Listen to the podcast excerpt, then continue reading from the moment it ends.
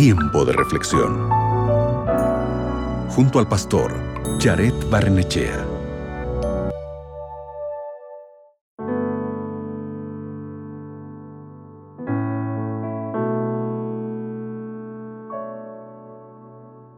Imagina una persona enferma que no le cuenta a nadie sobre sus síntomas. Sin ayuda, superar su enfermedad sería muy difícil, ya sea que necesite la ayuda de un médico o simplemente de alguien que la controle, es mucho más fácil curarse con la ayuda de otros. Asimismo, cuando no le contamos a nadie los desafíos que enfrentamos, puede ser difícil superarlos. A veces hacemos cosas que sabemos que están mal, pero no se lo contamos a nadie simplemente porque sabemos que están mal. Puede ser difícil compartir nuestros errores con los demás, pero cuando guardamos nuestros pecados para nosotros mismos, somos como la persona enferma que no pide ayuda. Sufrimos aislados en lugar de permitir que otros nos ayuden a sanar. En el libro de Santiago, capítulo 5, versículo 16, encontramos un texto bíblico muy alentador. Mira lo que dice este texto. Confiésense unos a otros sus pecados y oren unos por otros para que sean sanados. La Biblia nos dice que compartamos nuestros errores con otros creyentes para orar unos por otros y sanar juntos. Eso no quiere decir que otro ser humano puede perdonar mis pecados.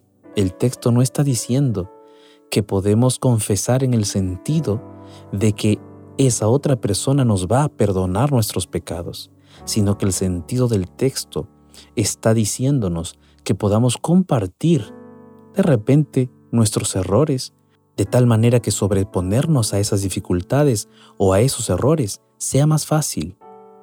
Cuando compartimos nuestros errores del pasado con alguien, nos liberamos del aislamiento y cuando oramos juntos, le damos a Dios la oportunidad de sanar nuestros corazones, porque Dios es nuestro sanador. Esto no significa que Dios siempre contestará nuestras oraciones de la forma en que pensamos que debería respondernos. Pero cuando compartimos con Él nuestro quebrantamiento, nos acercaremos más a Él y encontraremos sanidad y salvación. Es necesario aclarar aquí que solo Dios tiene el poder y la autoridad para perdonar pecados. Cuando nosotros confesamos nuestros pecados a Dios y le abrimos nuestro corazón y le exponemos nuestra falta y nuestros errores, él es fiel y justo para perdonarnos y limpiarnos de toda maldad. En el texto bíblico de Santiago que acabamos de leer, nos invita a que podamos buscar apoyo en aquellos hermanos de la iglesia que son fuertes y firmes en la fe para socorrernos en esos momentos de angustia, en esos momentos de dolor, en esos momentos de falta, para que juntos podamos fortalecernos en Dios y buscar su perdón divino. ¿Qué te parece si el día de hoy oramos para que podamos encontrar en Dios esa limpieza y ese perdón verdadero? ¿Te parece? Allí donde estás, cierra tus ojos, oremos juntos.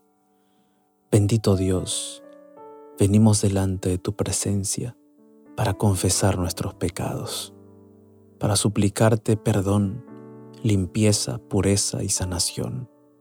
Ten piedad y ten misericordia de nosotros, Señor. Ayúdanos a salir de esta situación terrible. Ayúdanos a levantarnos y a mirarte una vez más y a buscarte con todo nuestro corazón y a caminar en tus caminos de justicia y rectitud. Ayúdanos, Señor.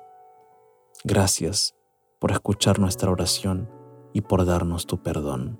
En el nombre de Jesús. Amén.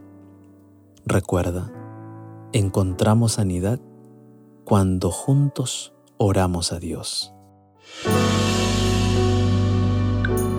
Acabas de escuchar Tiempo de Reflexión con el pastor Jared Barnechea.